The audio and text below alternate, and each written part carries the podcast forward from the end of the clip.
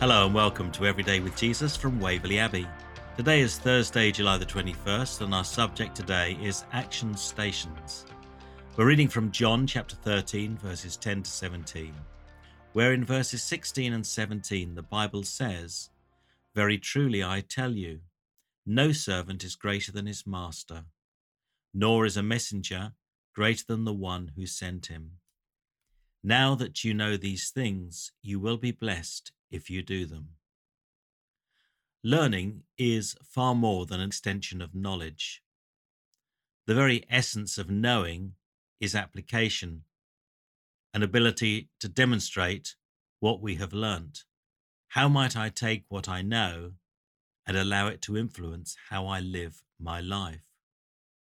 John Chrysostom, the fourth century Bishop of Constantinople, commenting on this biblical passage, wrote for to know belongs to all, but to do not to all.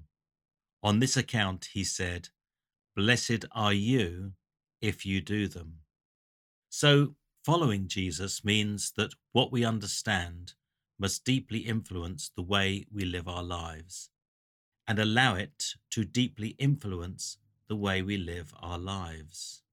This is not simply a moral code we adopt, but much more the degree to which we invest all of our life into God's purpose.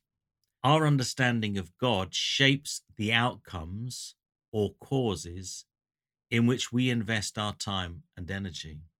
Scripture clearly established those characteristics that demonstrate the Christian life. Both the Ten Commandments and the Sermon on the Mount provide insight into God's intentions for our welfare, individually and communally. Committing them to memory may act as a useful guide, but they have no substance until we deliberately frame our life actions on them. They are for living, not simply learning. This means seeing beyond the letter of the law to embrace its spirit. The Christian message is fleshed out in our life. Discovering how we might best be enabled to realize God's call through our daily lives is critical to effective discipleship and practical mission. We live to follow Jesus, whilst at the same time being commissioned and sent out by Him. Now, are you able to think about how you might best become the hands and the feet of Jesus. And so use your learning to live the God life today.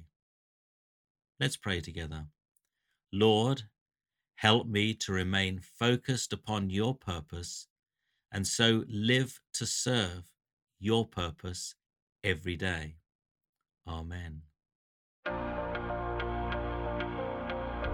And scriptures to help us think about this more fully today would be 2 Chronicles chapter 31 verses 20 to 21, Ezra chapter 6 verses 13 to 22, Galatians chapter 5 verses 13 to 26, and Colossians chapter 3 verses 1 to 17.